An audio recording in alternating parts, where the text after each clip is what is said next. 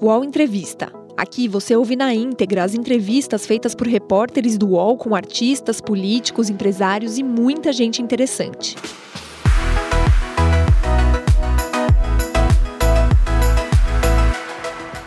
Gilmar Mendes tomou posse no STF em junho de 2002, ao ser indicado pelo presidente Fernando Henrique Cardoso.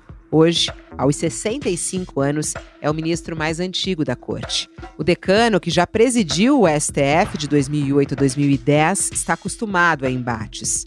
Numa das suas decisões polêmicas, levou a estaca zero todos os processos contra Lula na Lava Jato, em que o agora presidenciável Moro atuou. Mais recentemente, a segunda turma do STF manteve o foro do senador Flávio Bolsonaro no caso das rachadinhas. Gilmar Mendes é o relator e agora as investigações terão que ser retomadas praticamente do início. Graduado em Direito pela Universidade de Brasília, Gilmar Mendes fez mestrado pela mesma universidade. Depois emendou um segundo mestrado e um doutorado numa universidade na Alemanha. Antes de ir para o Supremo, Mendes atuou na Secretaria-Geral da Presidência e como assessor técnico do Ministério da Justiça. Entre 2000 e 2002, foi o advogado-geral da União. Hoje, a gente conversa sobre os rumos do STF para 2022, a chegada do novo ministro André Mendonça, a entrada de Sérgio Moro na política e a sua análise sobre os constantes ataques do presidente Bolsonaro ao Poder Judiciário. Eu já queria dar o bom dia aqui ao ministro Gilmar Mendes, agradecer uh, a gentileza de nos atender ao vivo aqui no UOL. Olá, ministro. Bom dia, seja bem-vindo aqui ao UOL Entrevista. Bom dia, bom dia a todos vocês. É um prazer enorme estar aqui para essa entrevista no UOL. Queria agradecer a participação aqui da Carol Brígido, a nossa colunista aqui do UOL, que acompanha tão de perto também as movimentações do Supremo e todas as questões jurídicas. Olá, Carol, bom dia para você. Bom dia, Fabiola. Bom dia, Kennedy. Bom dia, ministro. Muito obrigado pela presença. Obrigado. E a Kennedy Alencar, nosso colunista de política aqui no UOL, que sempre colabora também é, comigo aqui no UOL Entrevista. Bom dia, Kennedy. Olá, Fabiola. Bom dia para você. Bom dia, ministro. Obrigado pela entrevista. Olá, Carol. Bom dia quem está nos assistindo. Ministro, eu queria começar a nossa, a nossa conversa aqui sobre uma situação bem atual que está acontecendo hoje, né? Desse final de semana, isso se agravou. Técnicos da Anvisa pediram a proteção da Polícia Federal e de outros órgãos e de outras autoridades, justamente pelo aumento no número de ameaças que eles vêm recebendo nas últimas horas aqui no nosso país. O senhor, inclusive, já escreveu no Twitter a respeito disso, dizendo que essa perseguição de técnicos da Anvisa é uma vergonha nacional, foi o que o senhor escreveu. E ontem o presidente Jair Bolsonaro ele voltou a atacar os técnicos da Anvisa, né, dizendo que a decisão de liberar a vacina para crianças é inacreditável. É, e eu queria iniciar a nossa conversa perguntando ao senhor qual é a responsabilidade é, do presidente Bolsonaro, do governo Bolsonaro, né, é, com a postura, de certa maneira, anti-vacina para as crianças, principalmente agora, é, nesses ataques aos técnicos da Anvisa e de que maneira proteger né, esses técnicos da Anvisa? Eu tenho a impressão, Fabiola, que, de fato, se nós estamos vivendo é, um estado de normalidade agora no quadro sanitário, estamos nos aproximando disso no Brasil, eu acho nenhuma dúvida que isso se deve à ampla vacinação que se fez. Não há nenhuma dúvida em relação a isso. Né? Quase 80% mais da população já teria tomado a, é, entre a primeira e a segunda dose, conforme vocês mesmos têm publicado. Então, acho que esse é um dado inequívoco.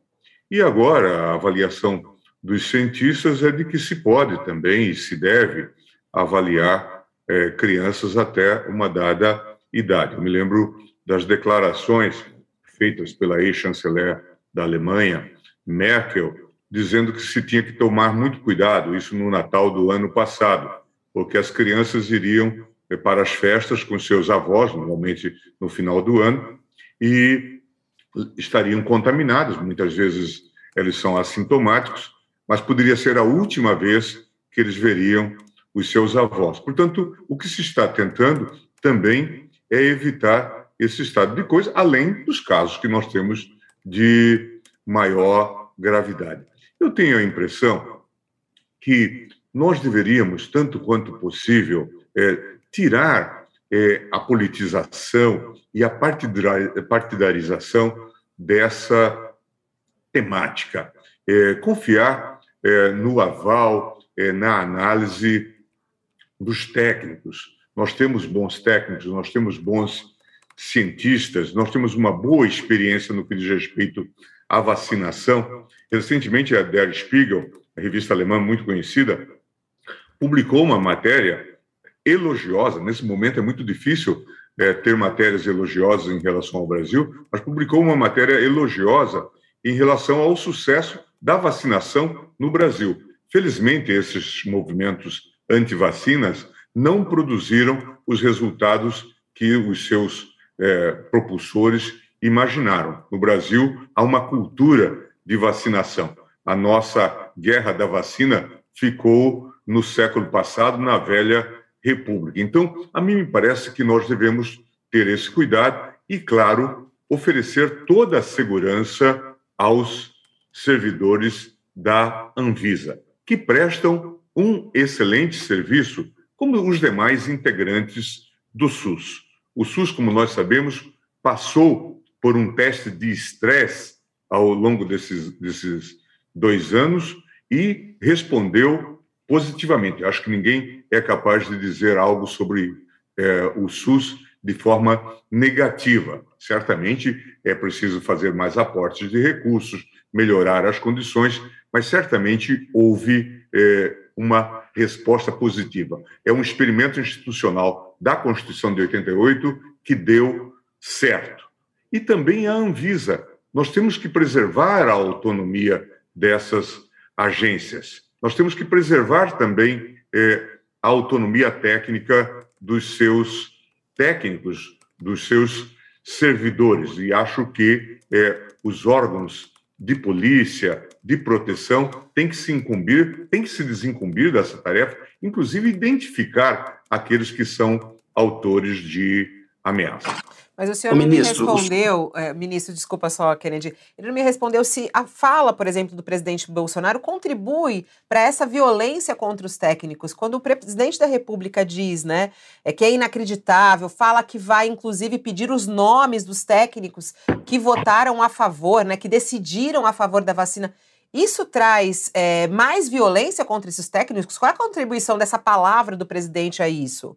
É certamente num ambiente de tensão política, é, inequivocamente isto acaba adensando. Nós temos esses núcleos de ativistas que acabam seguindo esse tipo de indução ou, ou entende determinadas palavras como estímulo. Por isso que é, é fundamental que nós repudiemos isso, venha de quem vier.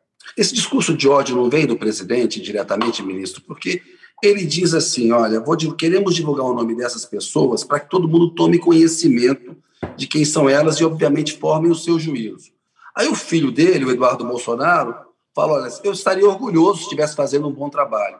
O presidente não é o, o, diretamente o responsável por partidarizar, como o senhor corretamente estava falando, que não deveria ser feito?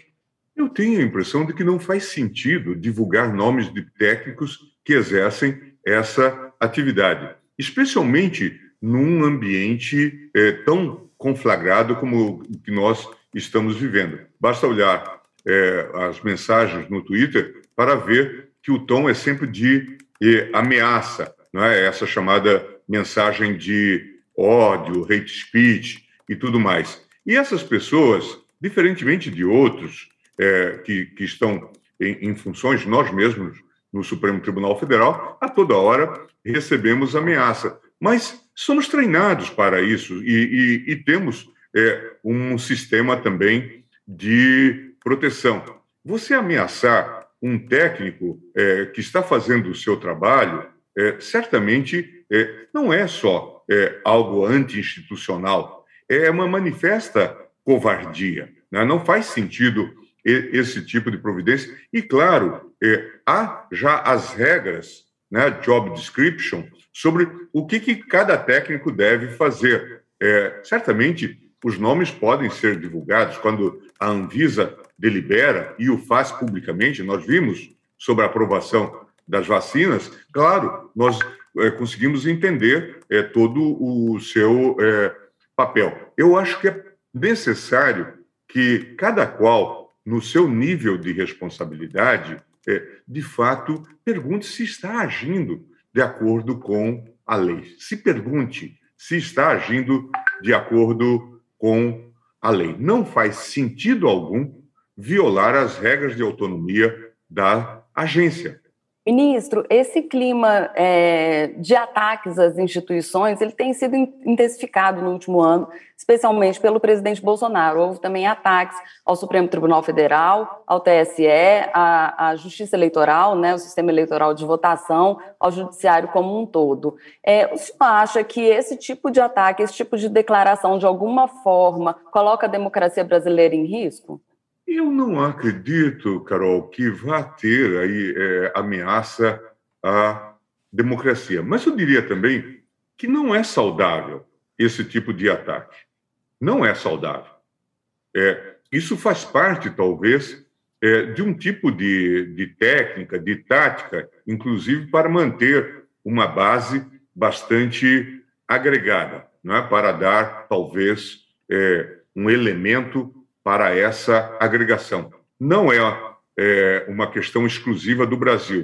Se nós acompanharmos o que houve nos Estados Unidos, né, que acreditaram inclusive em fraude eleitoral é, com a, os seguidores de Trump, se nós acompanharmos o que acontece hoje na Polônia, na Hungria, certamente vamos saber é, que há um tipo de expertise nessa é, ou uma técnica de animação é, desse público.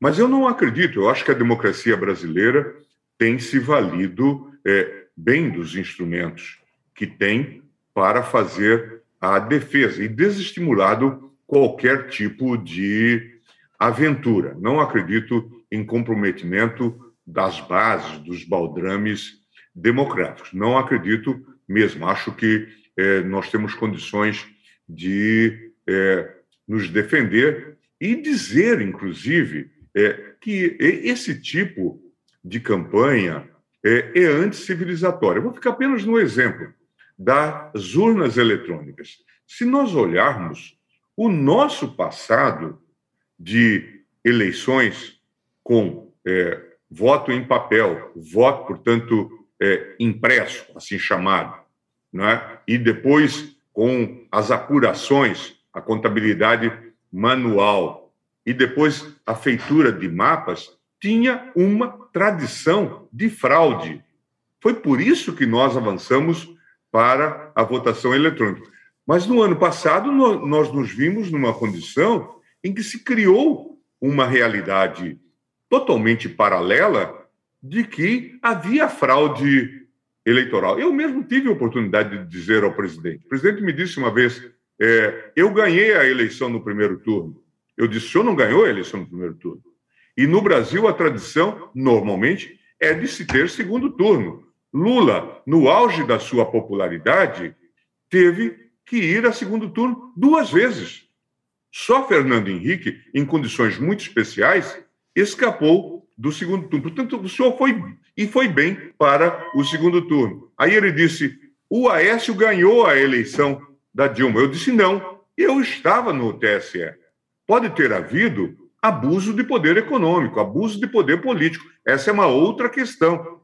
Mas a, as eleições, do ponto de vista de apuração, foram limpas. E Aécio Neves perdeu a eleição ao perder a eleição em Minas que era considerado o seu reduto eleitoral. Se ele tivesse ganho Minas, estaria resolvido, é, é, resolvida a situação eleitoral. Então, é, vamos parar de é, criar lendas urbanas. Mas veja, nós tivemos que levar isso até o Congresso, teve que haver a deliberação sobre essa temática e a rejeição da aprovação do voto impresso.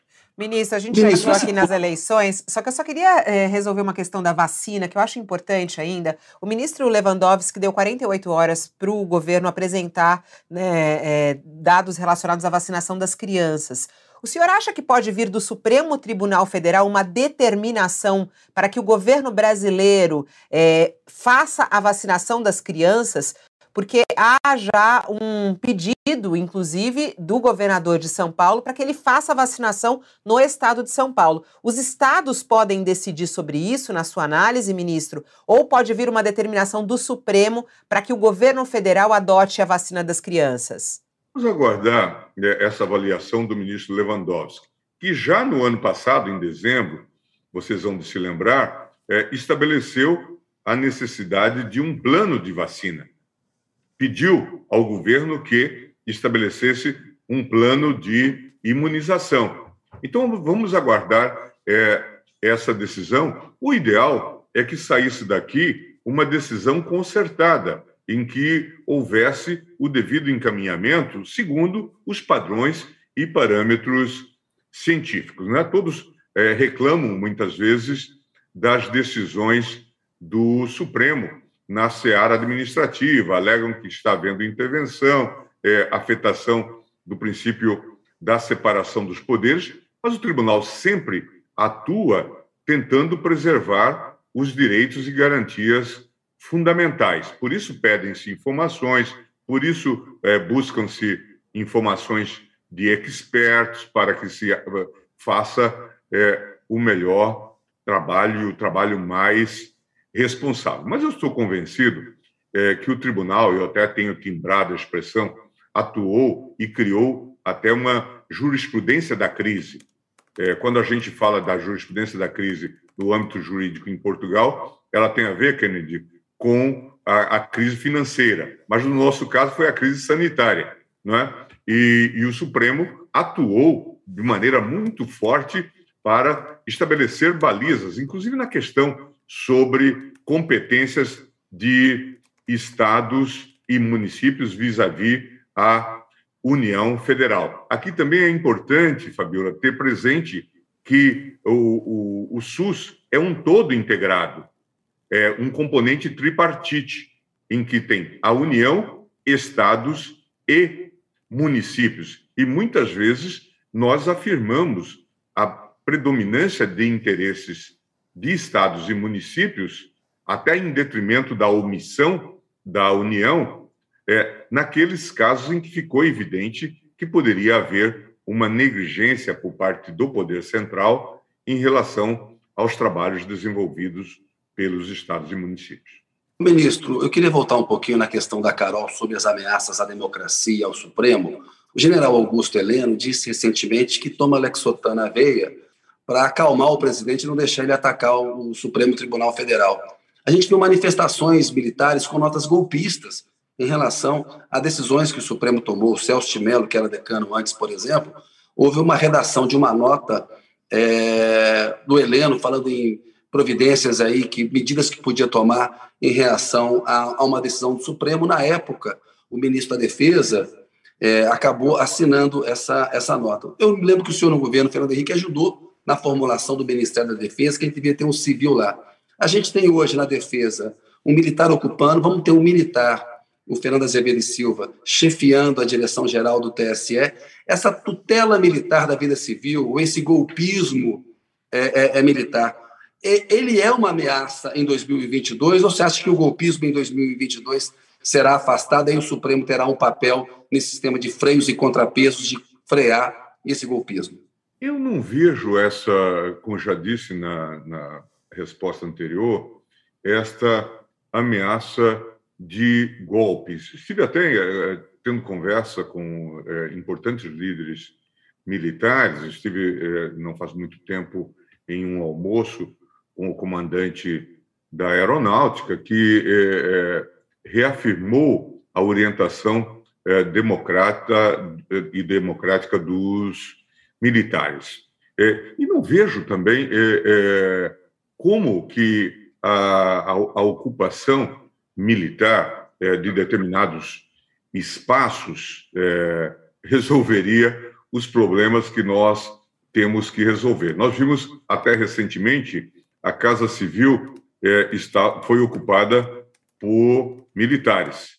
Não é? e, e o presidente houve por bem depois substituí-los, entendendo que é, talvez as negociações políticas não tenham sido as mais felizes. Portanto, é, não, não sei se é, o, o, balanço que se faz desse tipo de intervenção, se ela Pazuelo é, na saúde, né? ou Pazuelo é, na saúde, né? Se esse resultado aqui, até eu, eu é, ousaria dizer que a passagem do Pazuelo para a saúde é um desastre completo, né? É, é um é um retumbante é, desastre, né? E, e certamente comprometeu em muito é, a imagem de eficiência. Eu já disse até que a expressão de ser especialista em logística acabou ficando contaminada, porque se dizia que ele era especialista em logística e produziu esse resultado trágico que tem responsabilidade sobre esses 600 mil mortos que nós é, atingimos. Mas é claro que, é, diante de todo esse quadro, é, é preciso que haja diálogo, que haja que não se dê se estimule aventuras, que, que não se estimule confrontos. Os militares, como nós sabemos, sob a Constituição de 88, têm cumprido o papel que a Constituição define como tal, né, para os militares. Na, na, não são poder moderador, né, ministro? Não, não. Poder moderador nada a ver com essa uh, mecânica e com esse uh, sistema. E eles têm cumprido papéis difíceis, muitas vezes, inclusive em matéria de segurança pública, né? as GLOs e tudo mais. Nós vimos aí a situação uh, do Rio de Janeiro, mas dentro do comando civil. Agora, aqui o acolá, nós temos essas é, retóricas extremistas de quem quer, talvez, é, usar um tipo de política do medo, não é? quer fazer com que é, haja um tipo de resignação, é, de é, medrar as pessoas, não é? causar é, de alguma forma. Mas isso não funciona numa sociedade que hoje é bastante madura, é, que é plural, que tem é, uma série é, de estruturas independentes, associações, confederações, sindicatos. É? O país hoje é bastante complexo para se imaginar que se pode dar a ele uma ordem unida. O ministro, o, o senhor falou agora da, da gestão do Pazuello. No ano passado, o senhor chegou a dizer que o Exército se associou a um genocídio, uma política de genocídio, em referência à atuação do Ministério da Saúde na pandemia. Eu gostaria de saber se o senhor considera um problema a presença maciça de militares no governo Bolsonaro. E também queria que o senhor falasse sobre qual o papel que os militares podem ter e que não podem ter em um governo democrático. Essa é uma questão que está até em discussão, há até uma é, emenda é, em, em, discussão de uma deputada do, salvo engano, do PCdoB. Perpétua Almeida. Perpétua Almeida, a propósito de o militar não poder ocupar funções na administração pública, a não ser é, estando na reserva. Né? Já há essas condicionantes e, e esse debate talvez seja é, útil. Não é? Mas nós tivemos, é, ao, ao, longo dos anos, militares que ocuparam as funções dentro das permissões constitucionais, é, sem maiores problemas, até aqueles limites que são é, estabelecidos. Mas só para deixar claro, é, eu não disse à época que o Exército estava se associando a um genocídio. Foi diante até de uma consideração feita pelo ministro Mandetta, foi num, num webinar do qual eu participava, que eu disse que precisava do Exército ter cuidado para que não se envolvesse numa operação tal que se levasse a uma situação de mortandade, de genocídio, seja lá o que for. Foi, esse, foi essa colocação é, que eu fiz. E, de fato, depois nós vimos que os próprios militares, e vocês publicaram inúmeras informações a propósito disso, é, verificaram que a gestão Pazuello foi também um desastre para a, a imagem geral do Exército, das Forças Armadas, né, a própria eficiência. Normalmente, é, o Exército e as Forças Armadas eles são chamados em momentos de crise e resolve o problema. Um, um, um quadro de insegurança no Espírito Santo, ainda tenho bem isso na memória, não é? em que a polícia entrou em greve, é, houve medidas é, e de GLO, o Exército lá esteve e resolveu o problema. A população batia palmas. É, é o normal dentro desse contexto. Então, nós temos que fazer essa é, verificação e, e, e, fazer essa análise. E certamente é, nós vamos é, discutir isso no futuro. É, qual, qual, será o saldo dessa, é, dessa intervenção?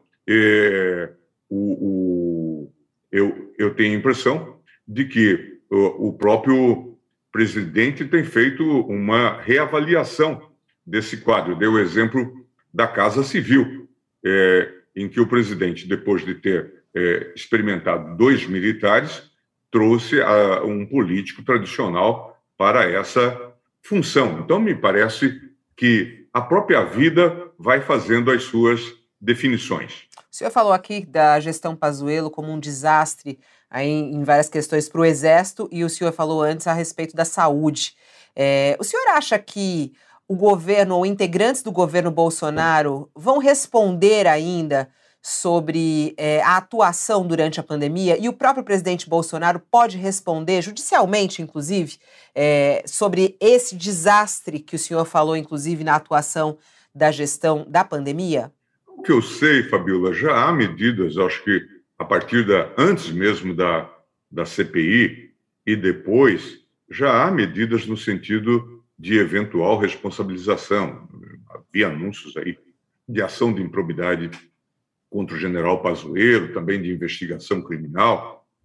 Certamente há algumas medidas em curso. Eu, na, na, na atual conjuntura, na verdade, é, invisto toda a energia no sentido de que nós saiamos dessa crise e saiamos de forma racional que defendamos é, os padrões científicos, né? que não é, defendamos a kit Covid, cloroquina, tratamento precoce e coisas é, do tipo, e que nós consigamos um consenso básico em torno dessa temática. As autoridades competentes, o Ministério Público, é, os juízes criminais, certamente vão tratar dessa temática e devem estar tratando ao seu tempo. Eu, desde o começo, eh, desde março do ano passado, na medida do possível, tenho envidado esforços no sentido de contribuir para uma política pública racional, tanto eh, nos meus discursos junto à opinião pública, quanto também na minha atuação no Supremo Tribunal Federal. O UOL Entrevista volta já.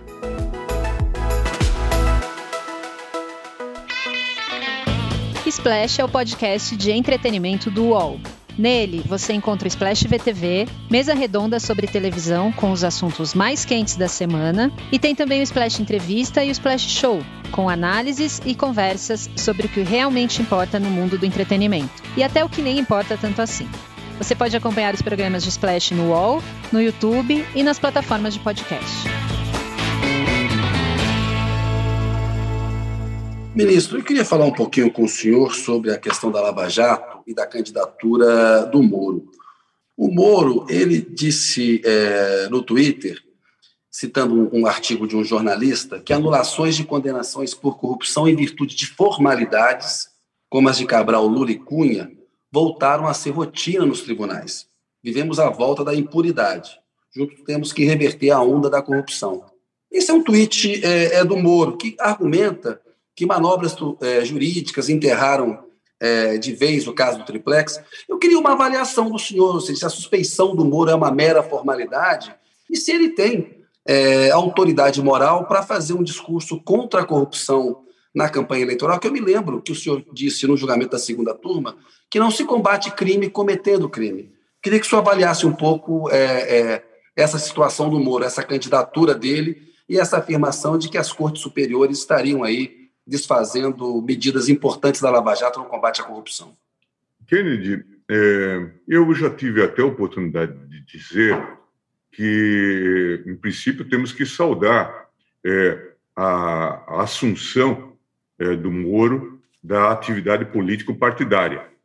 Porque o que se diz, e o que se reconheceu, inclusive, naquele juízo na segunda turma, é de que ele já fazia uma atividade político-partidária sob as vestes da toga, como juiz.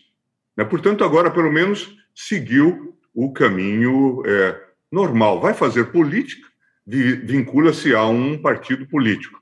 É, nós vimos, inclusive, declarações dele de que ele já tinha recebido convite para ser ministro de Bolsonaro entre o primeiro e o segundo turno. Portanto, ele já estava numa condição é, de é, dificuldade de ser imparcial. Naquele momento, ele também vazou ah, as informações é, relativas ao Palocci, há de se lembrar disto, a, a questão é, da delação do Palocci, que teve repercussão sobre as eleições. E depois ele aceitou ser ministro do Bolsonaro. Tudo isso foi anotado no debate sobre a suspeição, né, mostrando que eh, havia aqui exageros, não é, que eh, tisnavam a imagem de imparcialidade que precisava ser preservada. Mas formalidades, mandar grampear um escritório de advocacia é uma mera formalidade? Fazer combinação com o procurador. E veja também uma observação interessante eu até disse também a propósito disso, dizendo que é, é tudo tão é, explícito é, que nos ajuda a ver com muita clareza para aqueles que eventualmente não tinham visto. O fato dele estar é, agora inscrito no, num partido chamado Podemos, e ele sauda, fazer o discurso de saudação de Deltan Dallagnol, que era o seu parceiro na Força Tarefa, eu até disse: que bom, porque eles estão convolando uma união estável em casamento. Mas é a confissão de que eles já jogavam juntos antes e que tinham o mesmo desiderato. Agora, isso é formalidade? Ou, de fato, nós temos que ser respeitosos dessas regras? Né? Grampear advogado, fazer combinação com o promotor, ter uma denúncia que vai ser oferecida, submetida antes receber sugestões sobre tal testemunha ou qual testemunha, retirar tal testemunha ou qual testemunha, controlar as delações, usar a prisão preventiva alongada para propiciar delações e indicar quem que deve ser delatado. Tudo isso é formalidade. Agora, Ministro, agora, desculpa. Agora, Agora, o que, que acontece? Normalmente, os tribunais superiores só falam depois. Agora, recentemente, aqui em Portugal, eu vi um pronunciamento do, do Supremo Tribunal de Justiça em relação ao é, famoso processo do primeiro-ministro, ex-primeiro-ministro Sócrates, fazendo corrigendas na decisão do juiz é, de instrução. Isso acontece em qualquer lugar. Isso é absolutamente normal. Neste caso específico, é, quem é, afirmou a incompetência do juiz Moro, tendo em vista a, o que tinha sido decidido, sequer fui eu, como relator, foi o ministro Faquim, considerando a jurisprudência assente do Supremo Tribunal Federal.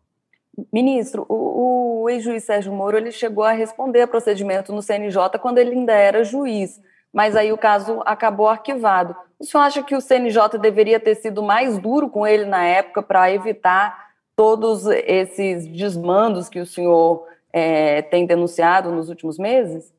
Carolina, é interessante é, essa pergunta. Até num caso é, que dizia respeito a um, uma situação de má prática, em que ele teria também grampeado um advogado, é, houve uma discussão na, na turma, inicialmente o ministro, salvo engano, o ministro Eros Grau, rejeitava a arguição de suspeição e a anulação, eu pedi vista, trouxe voto no sentido de dizer que eram graves as práticas, mas que não iria até a anulação, mas recomendava que o, CNJ aferisse é, esta responsabilidade.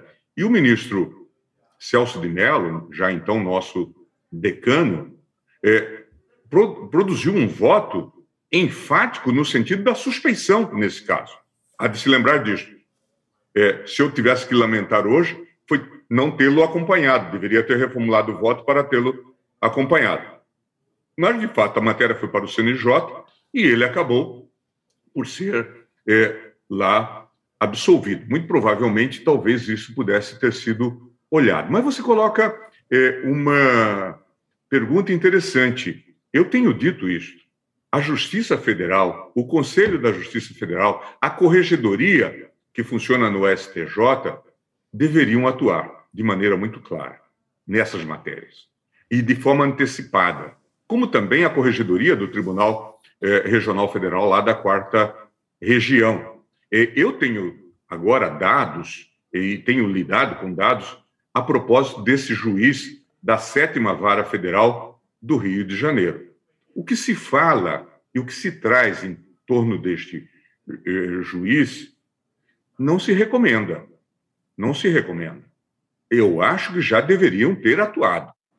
Acho que já deveriam ter atuado. Porque, ao fim e ao cabo, as instituições é que pagam o preço pelo desvio de um dos seus membros.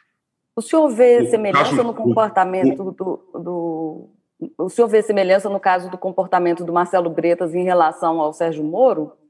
Na verdade, nós criamos uma rede de arbitrariedades. Não é? Tudo que se associava ao modelo Moro, eh, de alguma forma, tinha uma conotação de arbitrariedade. Não é? Os senhores se lembram da tal senadora é, juíza Selma, senadora, né, que foi caçada por problemas de corrupção. Era chamada de Moro do Pantanal. Recebeu dinheiro enquanto era juíza, já fazendo campanha, orientada por marqueteiro. Isso está lá na jurisprudência do TSE.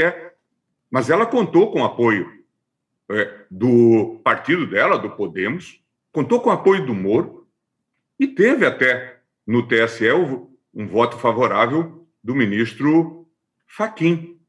E o nosso Bretas é chamado do o Moro do Rio de Janeiro, ou o Novo Moro. Né? Este nome parece que não dá sorte. Agora, ministro, na área judicial. senhor, agora o senhor acha que, por exemplo, tudo que a Lava Jato descobriu em relação à corrupção, isso deve ser jogado fora? É, esse é um ponto, né? Como é que o senhor vê o resultado que veio com a Lava Jato, as denúncias de corrupção que envolveram uh, o governo do PT, por exemplo, e também outros partidos? E aí, outro ponto, uh, o, quem defende uh, o presidente Lula diz que ele é inocente. É possível dizer que o ex-presidente Lula é inocente? Vamos aguardar os processos terminarem né? e, e, e, e vamos ter, então, é, a devida avaliação. Mas, de qualquer forma, é, nós é, vivemos uma época em que tínhamos critérios muito é, amplos para fazer imputações. Né? No caso do Lula, obviamente que isso terá que ser devidamente discutido. A história é muito obscura, é, do triplex, do sítio e, e coisa do tipo.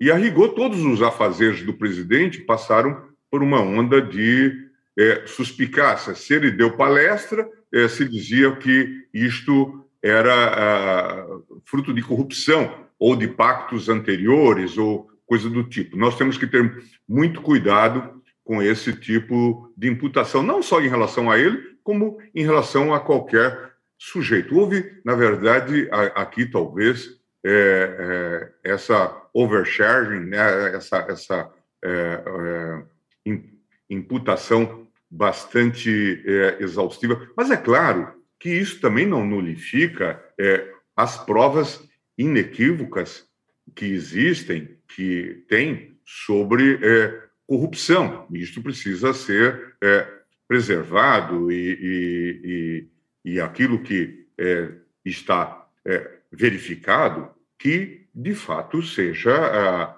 punido, e certamente há é, punições ainda em curso, punições em andamento, não vamos retirar méritos da operação, não é? E, certamente ela tem é, méritos que precisam ser reconhecidos. Mas isso também não os faz imune de, de responsabilidade naquilo em que eles eventualmente é, exageraram ou mesmo cometeram crimes. Isso não os faz isentos.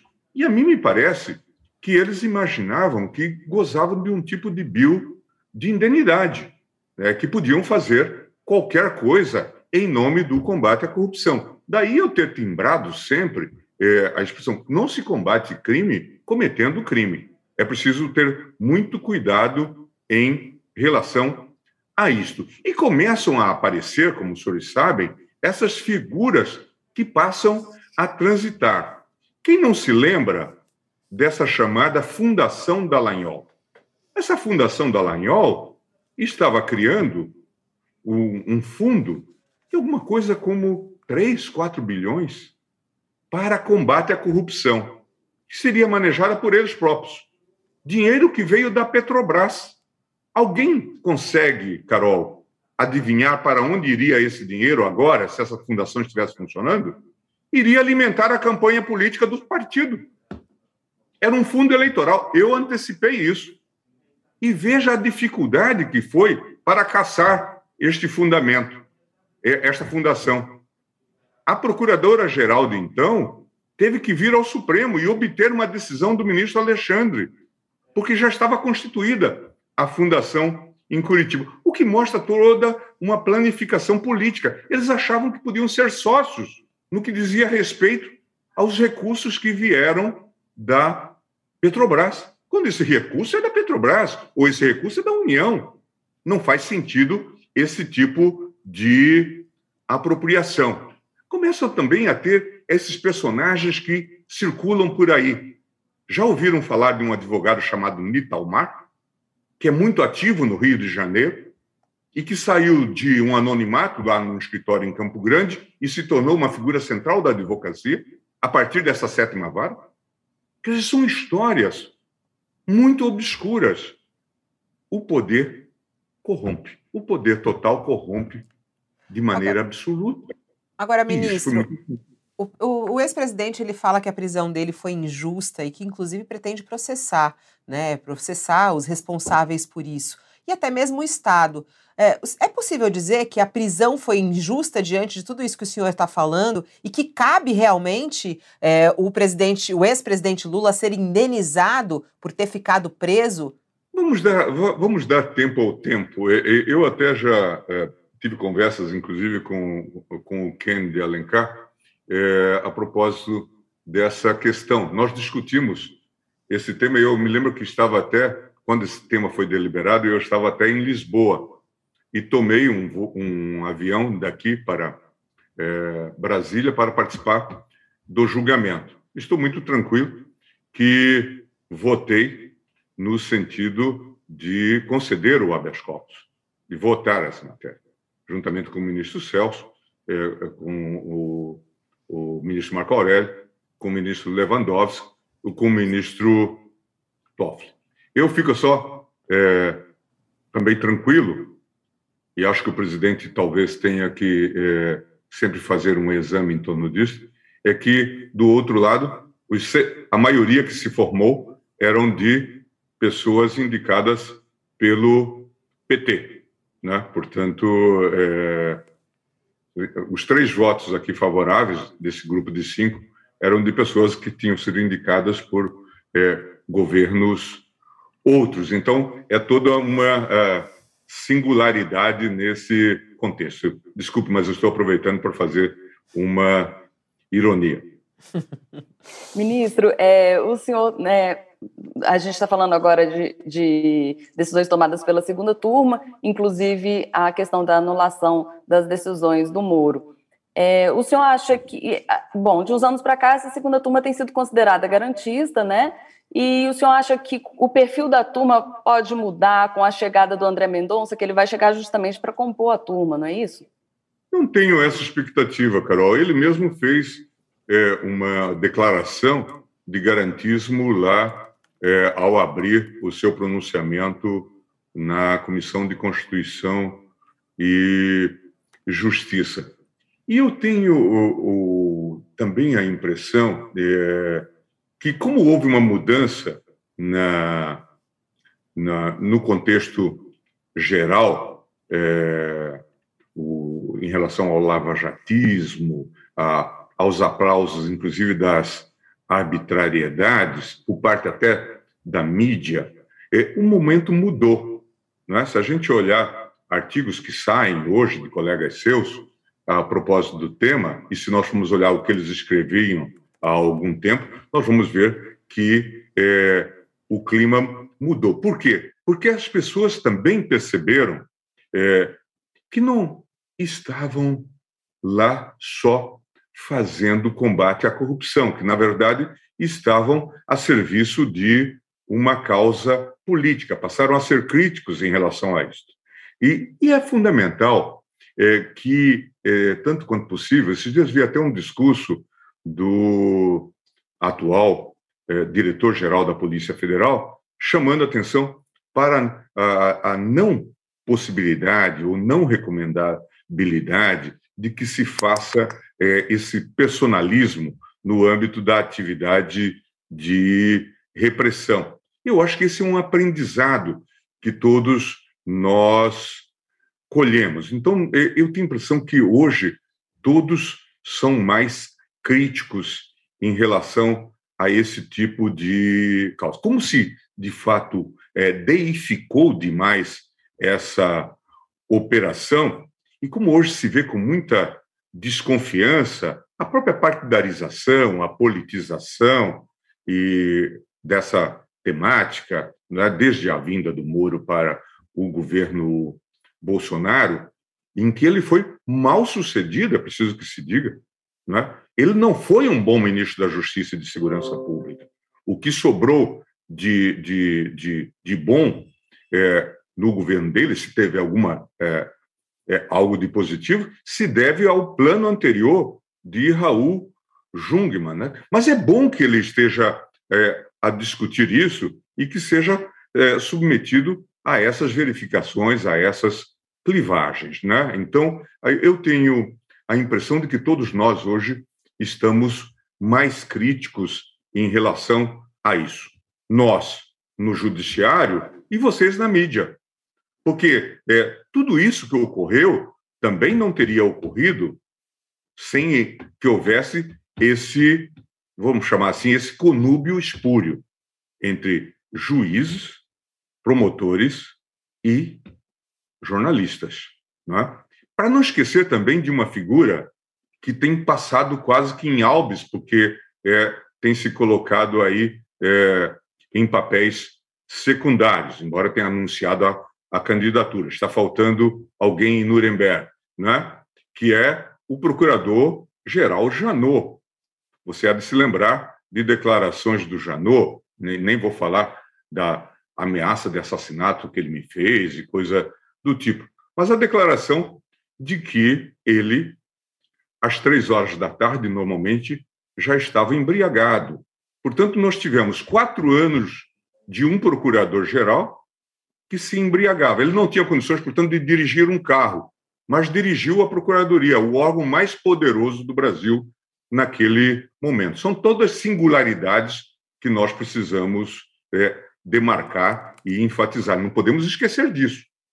Não podemos esquecer disso. Por isso que eu tenho esse papel bastante ministro, desagradável muitas vezes. O senhor estava falando aí de, o senhor estava falando de André Mendonça. A Carol perguntou sobre a chegada de André Mendonça.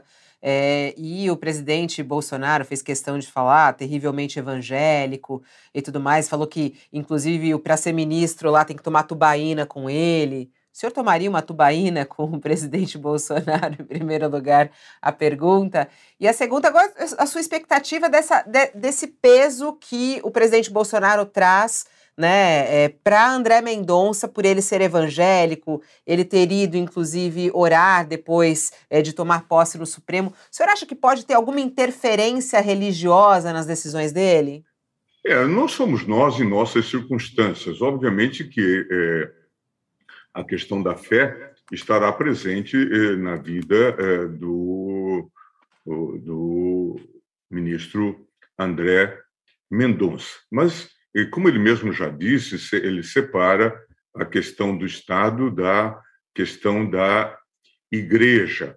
É, certamente, para temas de costumes, é, é se amanhã formos discutir, é, para pegar um tema muito curial na, na jurisprudência, é, o, a questão do aborto, certamente ele terá uma posição que pode ser diversa é, de, de outros, mas isso é, é assim também em várias cortes no mundo, então não há aqui maiores problemas, e, e eu não vejo é, que isto vá comprometer a sua a, a integridade enquanto magistrado. Nós tivemos no passado, e foi um excelente é, juiz, o, o presidente Lula uma vez me disse, foi a minha melhor indicação para o Supremo, do ministro Direito, é, que ficou conosco dois anos, porque é,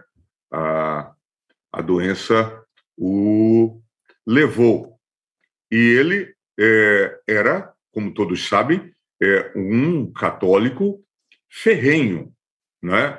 mas isso não impediu que ele é, é, atuasse de maneira muito independente e é, de maneira muito imparcial, inclusive nessas questões que envolviam igreja e Estado. De modo que é, isso não me assusta. Agora, quanto a essa retórica, na verdade, eu tenho a impressão de que o presidente fala um pouco para um público determinado. Respondendo, inclusive, a sua questão, eu já estive com o presidente Bolsonaro mais de uma vez. E lá tomamos água e café de maneira muito normal e cordial, como só ia acontecer nesses encontros. Falando Nisso, sobre Ciro é, Gomes. Só, deixa eu só. Tá. Desculpa. Não, vamos, é, é que eu queria lá. voltar um pouco. Queria voltar um pouco na questão do garantismo. O senhor é, mencionou que no, no, na sabatina o André Mendonça declarou que era garantista. E o Cássio Nunes Marques também fez isso na sabatina dele um ano atrás. E aí, depois, em, um julgamento, que o senhor cunhou uma frase célebre dizendo que o ministro Cássio Nunes Marques não era garantista nem aqui, nem no Piauí, em referência ao estado natal dele. Eu queria saber, assim, que agora, depois desses, é, dessas coisas polêmicas que foram descobertas sobre a Operação Lava Jato, está na, tá na moda ser garantista? Assim, as pessoas gostam de dizer hoje que são garantistas mais do que antigamente? Não, de, de, deixa eu também fazer uma corrigenda aqui, Carol. Eu, eu não disse. É, é, é, se, se, eu disse é, isto não é garantismo, eu não disse que ele não era garantista. Ah, entendi. Isto não é garantismo, nem aqui, nem, nem no Piauí. E não era referência ao estado dele, era mais, na verdade, um cuidado com a rima, não é?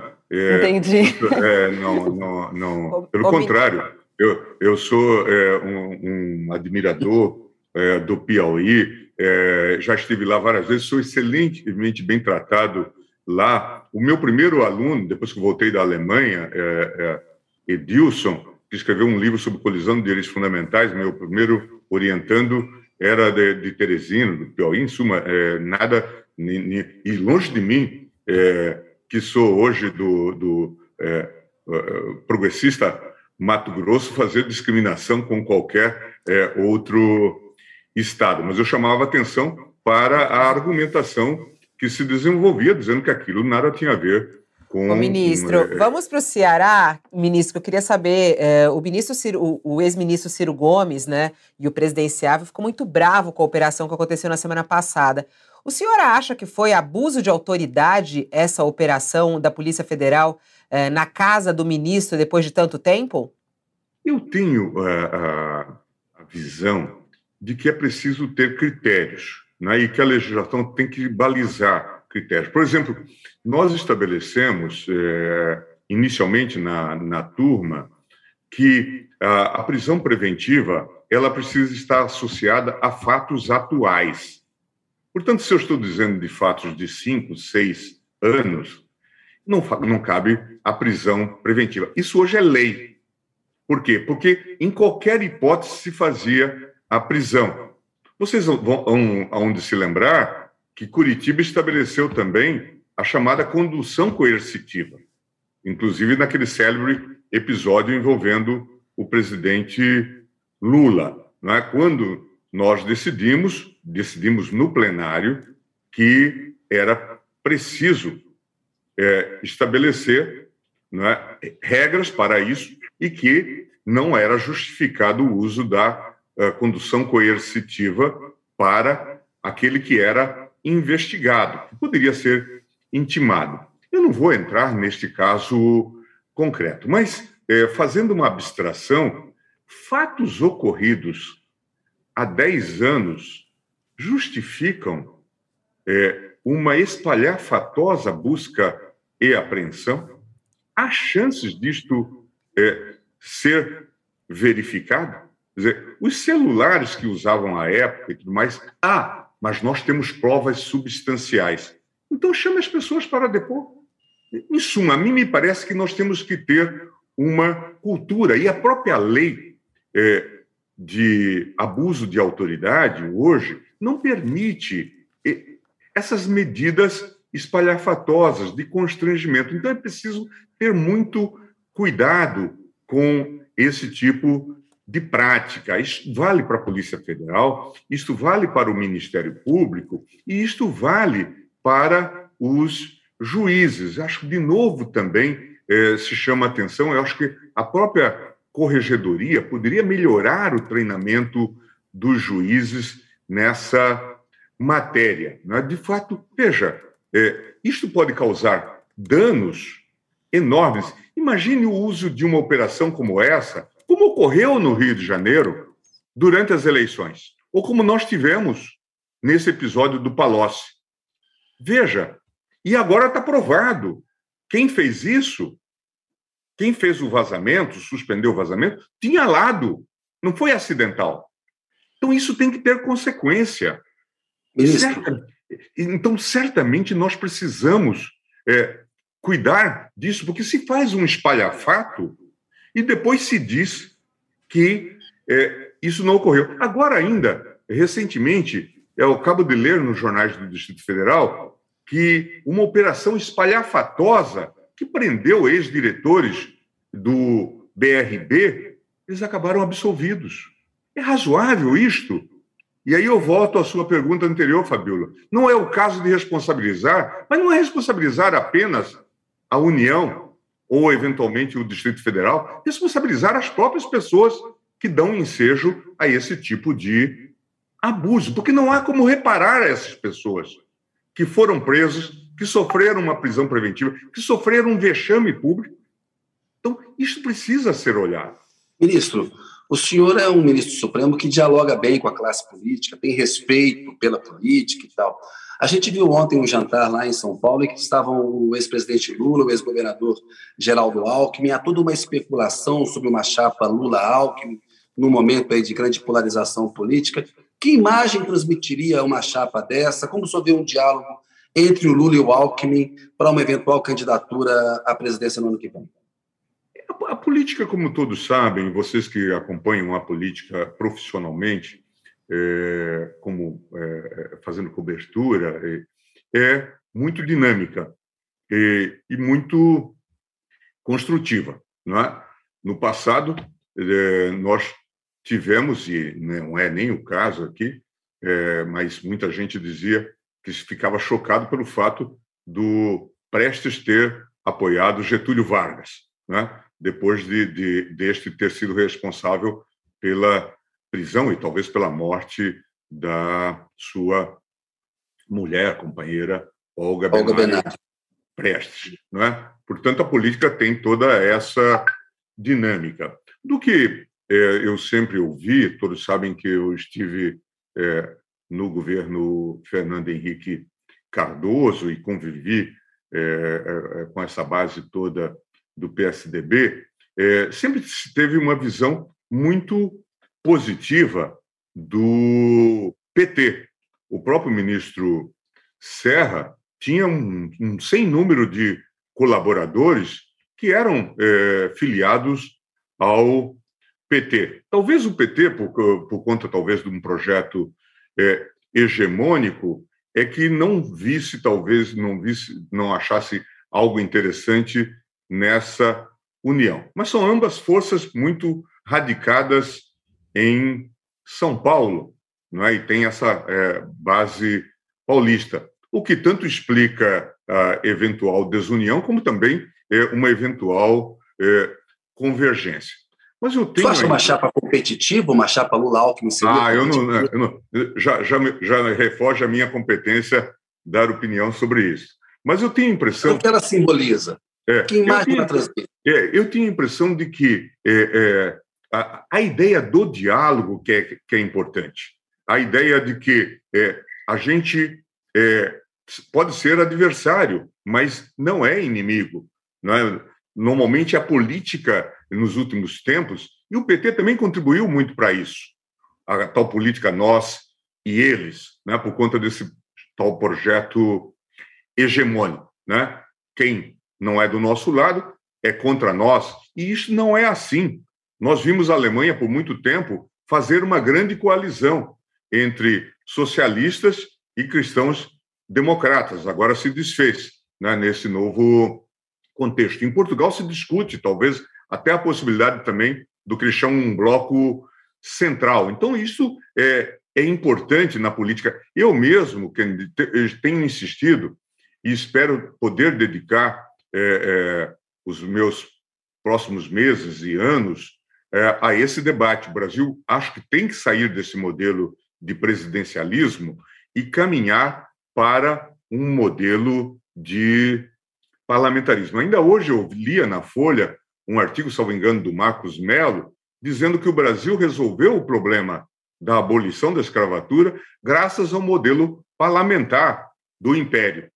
Portanto, a mim me parece que é, é, não é tão difícil de se construir consenso, eu acho que nós deveríamos investir energia na mudança do sistema de governo e fazendo, portanto, coalizões mais amplas. E houve dois plebiscitos já, né? É, mas isso é possível é, de, de, de, se fazer não é, sem, sem maiores é, obstáculos. Na verdade, a gente já vive pontualmente situações é, de um semipresidencialismo ou, às vezes, de algum parlamentarismo. Não? Ministro, voltando um pouco à, à questão do cenário político para 22, que o Kennedy abordou, é, a gente vê uma polarização nas pesquisas né, entre Bolsonaro e Lula, e agora o Alckmin, que era um nome importante do PSDB, se juntando ao Lula. Diante desse cenário, o senhor acha possível que surja essa chamada terceira via com uma força suficiente para superar um dos dois nas urnas, ou, ou isso é uma ilusão no Brasil hoje? É, a polarização certamente ela, é, é, ela, leva a essa a esse modelo talvez binário, né? E, e certamente há esse desejo legítimo de, de se construir uma terceira via, que também tem aí é, todas essas fragmentações. Né? Por hora, isso não é visível, né? mas é, tem que se esperar. Né? Nós temos ainda eleição daqui a um ano, talvez menos de, disso, né? É em outubro. E, e certamente vamos ter ainda muitos é, desdobramentos. Mas o, o, também não vejo como é, é, ruim a tentativa de se fazer uma terceira via, ainda que ela não seja frustrada, que ela seja frustrada no seu objetivo, não é? Por quê? Porque é, sempre há eleições, não é? Daí a pouco nós vamos ter eleições municipais e daí a pouco eleições presidenciais novamente. Às vezes nós somos no Brasil muito imediatistas imaginando que é, as coisas têm que ocorrer para aquele prazo, não é? E para aquele é, para outubro do ano que vem. Quando na verdade quem se prepara para uma eleição presidencial pode se preparar não para 2022, mas para 2026, não é? Portanto, é, é normalmente é, e é bom que haja alternativas é, plurais para a democracia. Então eu vejo que, que é legítimo e é importante encorajar esses debates e que haja ideias, né, abordagens que digam respeito é, ao que falta para o país. O que, que nós temos feito de errado? O que, que é possível fazer para solucionar as nossas mazelas? Um país rico, com tanta desigualdade, com tanta pobreza, é preciso que isso seja colocado, não é? Quer dizer, afora os debates retóricos, não é? É fundamental que a gente aproveite esse momento para discutir as questões que de fato nos afetam. A pesquisa Datafolha desse final de semana, divulgada nesse final de semana, é, segundo os entrevistados, o presidente Bolsonaro é o pior presidente que o Brasil já teve. O senhor concorda com isso ou não? Ah, não, não disponho desse tipo de, de, de, de sequer de capacidade de fazer é, medição nesse contexto. E como que nós vamos avaliar é, quem foi presidente, por exemplo, na velha República? Eu, tenho, eu tento até estudar a, a história da, da República, mas é, é certamente nós ter, vamos ter juízos aí os mais diversos. Ainda ontem, quando eu é, é, me preparava para essa é, entrevista, eu fiquei me lembrando é, do que vocês poderiam perguntar. Como vocês sabem, eu integrei é, com muita honra o governo Fernando Henrique Cardoso. Eu posso dizer, nós vivi lá é, desde 96, 94 e tal, e depois com, com muita responsabilidade na Casa Civil, como a, a, assessor jurídico, e depois como é, AGU.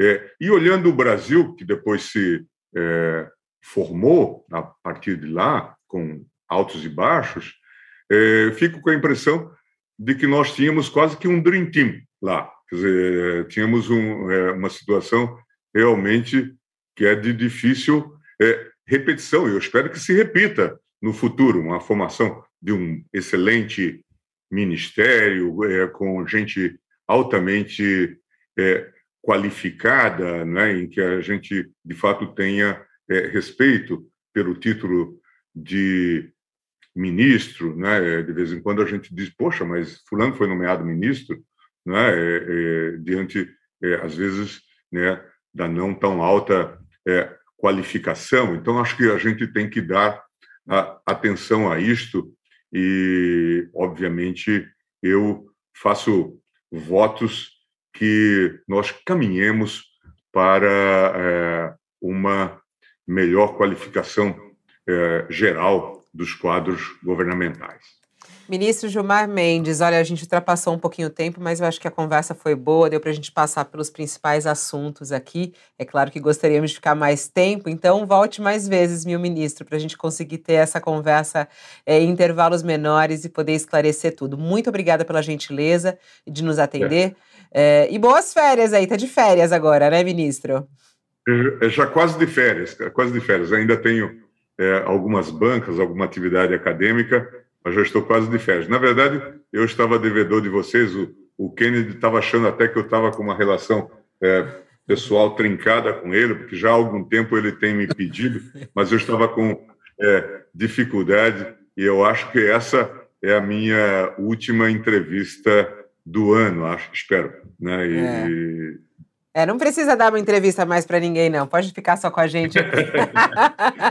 Brincadeira, ministro. Atenda, atenda os jornalistas, que isso faz parte da não, nossa eu, democracia eu, e isso é bom demais.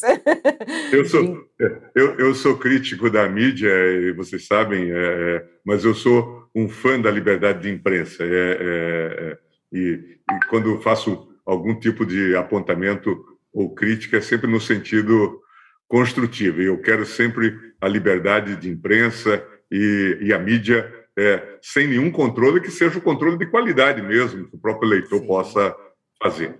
É isso. Kennedy Alencar, muito obrigada. O Kennedy que conseguiu aí a entrevista também, insistindo com o ministro. Obrigada, Kennedy. Até a próxima. Até daqui a pouco. Bom Natal para o senhor, ministro. Feliz 2022 aí. Para você também, Carol Fabíola. A gente vai estar junto ainda. Um abraço para todo mundo aí, valeu. Um, um, grande abraço também de Natal e de ano para todos, né? E que todos nós tenhamos aí férias merecidas, aqueles que vão ter é, férias é, e, e, descanso, pelo menos nesse período, né? Talvez vocês acabem é, de plantão e trabalhando. É, as nossas não são que nem dos juízes, viu, ministro? Não é tão. né, Carol? Não, a gente. É, por, é. por, incrível que pareça, a gente continua trabalhando. Eu, inclusive, é, mais um ano, em mais um ano, eu declinei também da, das férias, vou continuar despachando durante esse período as liminares que me cabem. Carol Brígido, obrigada pela sua colaboração, sempre nos ajudando a entender aqui bastidores do Judiciário. Obrigada e até, Carol. Obrigada, Fabiola. Obrigada, ministro. Obrigada, Kennedy. Obrigada a todo mundo que assistiu a gente. E também continuaremos despachando aqui, né, Fabiola, durante o recesso. Vamos sim acompanhar, tem decisões importantes. Ministro, mais uma vez, obrigado e um bom dia ao senhor. Um grande abraço a todos. A gente encerra aqui mais um UOL Entrevista. Agradeço a sua participação. O UOL Entrevista e outros podcasts do UOL estão disponíveis em uol.com.br/podcast. Os programas também são publicados no YouTube, Spotify, Apple Podcasts, Google Podcasts e outras plataformas de distribuição de áudio.